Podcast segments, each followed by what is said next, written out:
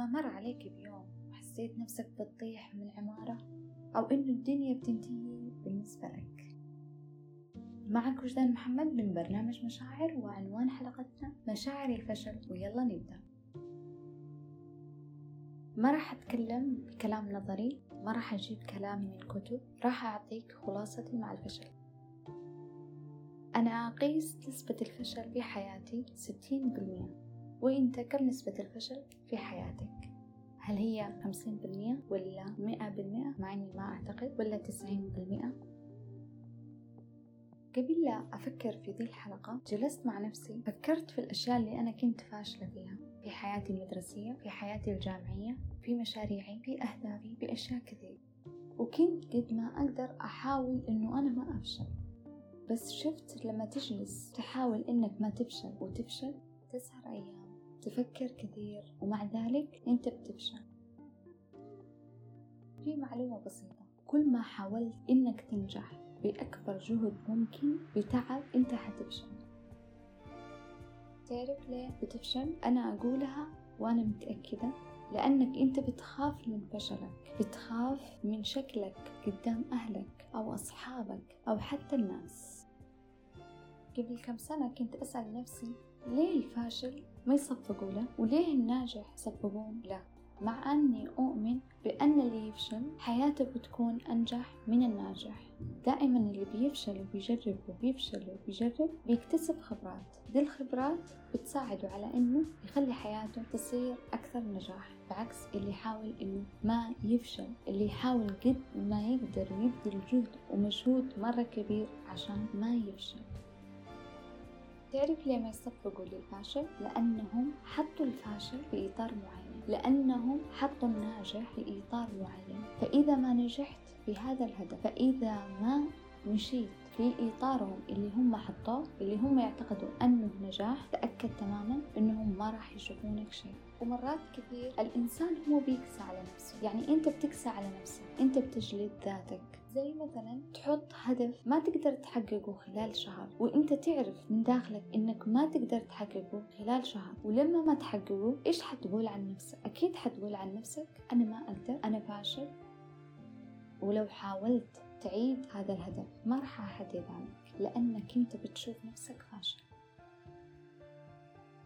طيب ويعني اذا فشلت في هدفك ايش حيصير؟ حتبكي، حتندم، حتكتئب، ايش حتسوي؟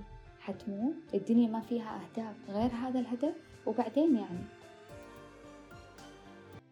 سامحني حقول لك معلومة صادمة. أنا أشوف الإنسان اللي يخاف من الفشل هو إنسان ما عنده ثقة بنفسه. فراجع نفسك، فشوف أنت تثق في نفسك ولا لا، أنت تعرف إمكانياتك ولا لا. أنت تفشل عشان تتعلم، أنت تفشل عشان تفهم، مو أنت تفشل عشانك بليد، مو أنت تفشل عشانك ما تعرف أو ما تفهم.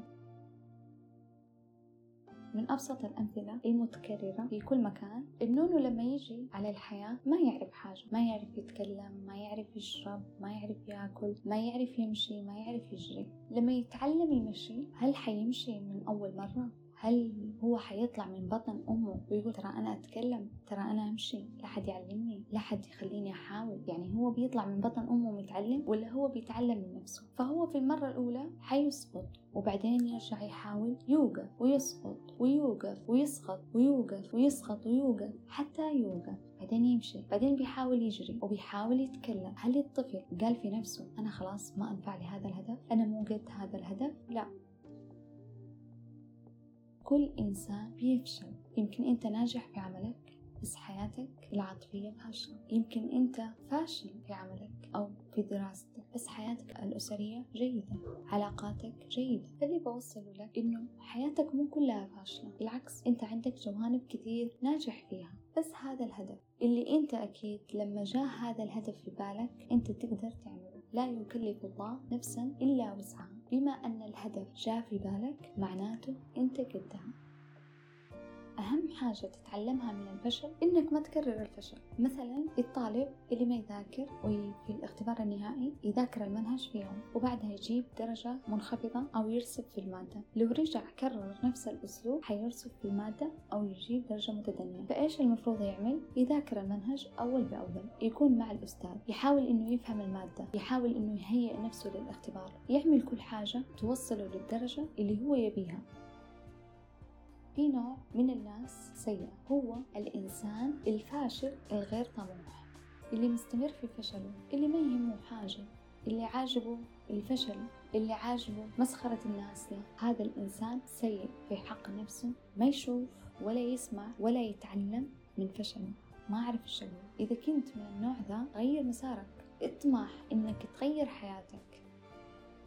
الفشل تجربة غير مؤلمة، الفشل تجربة غير سيئة، الفشل تجربة مو عيب الواحد يفشل. الفشل هو أحد مفاتيح النجاح. هل يعني إني أول ما أبدأ هدف جديد لازم أفشل؟ طبعاً لا. طيب كيف ما أفشل؟ تعلم من الناس اللي سبقوك في الهدف وفشلوا فيه وتعلموا من فشلهم، خذ منهم الدروس.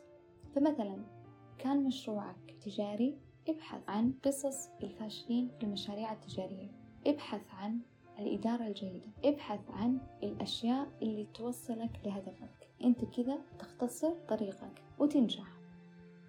تبغى أقول لك حاجة مهمة حتى لو ما تبي هقول لك إياها، الشخص اللي يشوفك فاشل ويحبطك أو يعيبك تخلى عنه، لأنه ما يفيدك ولا يخدمك، لأنه كل ما تعمل هدف جديد حيقول لك ما تقدر. طبعا لو كان أحد من أهلك ما يصير تتخلى عنه، ولكن تكلم معهم في أشياء ثانية غير الأهداف، في أشياء ممتعة حتدخل كلامه من إذنك اليمين وحتخرجها من إذنك اليسار، بس ما تدخل في داخلك، ما تجلس في عقلك. وخلك قريب من الناس الداعمين لك، خلك قريب من الناس اللي يشجعونك. طبعا كلنا نعرف من هو مخترع المصباح، هو رجل فكر وقرر انه يصنع لمبة، يخترع مصباح كهربائي، قال انه فشل 99 ونجح في 100. ايش اللي خلاه يستمر؟ هو فشل المرة الاولى، فشل للمرة الثانية، فشل للمرة الثالثة، فشل للمرة 99. ليش ما وقف؟ قبل نكمل، اسم مخترع المصباح اديسون. اللي خلاه متأكد انه حينجح في النهاية هو ايمانه بذاته، انه هو بيقدم قيمة، ايمانه بامكانياته. بما أنك قاعد تسمع هذه الحلقة أكيد أنت قاعد تدور على حلول، ولأني أعرف أنك في العمق إنسان ناجح، إنسانة ناجحة، ولذا السبب أنت قاعدة تدورين على حل، على أشياء تساعدك على النجاح.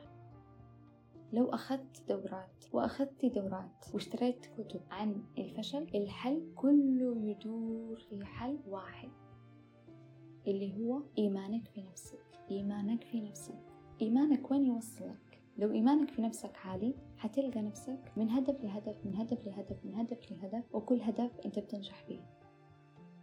بالنهاية أنا أول واحدة حصفق لك في فشلك، عشان أنا مقدرة إنك حاولت وإنك حتحاول مرة ثانية عشان تنجح، عشان نفسك، مو عشان أحد ثاني، مو عشان أهلك يشوفوك بطريقة معينة أو عشان الناس تفتخر فيك. تذكر إنك تتعلم من فشلك وإنك ما تستحين من فشلك. تقبل نفسك كما هي، تقبلي نفسك كما هي، ولا تندمين رجاءً، لأنك بالتأكيد مليانة مواهب. حط خطة لمدة 4 شهور واكتشف فيها نفسك، حب نفسك فيها، قدر نفسك فيها، اكتشف مواهبك، زيد ثقتك بنفسك، تقبل نفسك كما هي، تقبل فشلك كما هو، وبعد 4 شهور ارجع لي واكتب لي هل تحسنت ولا لا. أنا أثق فيك وأنا أثق فيكي، أنت قادرة وأنت قادر أكيد. وفي النهاية لو استفدت وعجبتك الحلقة وتعرف أحد بيعاني من مشاعر الفشل، أرسل له رابط الحلقة، ولا تنسى تكتب لي تعليقك في أي من حساباتي على السوشيال ميديا الموجودة بأسفل الوصف. كانت معك وجدان محمد من برنامج مشاعر.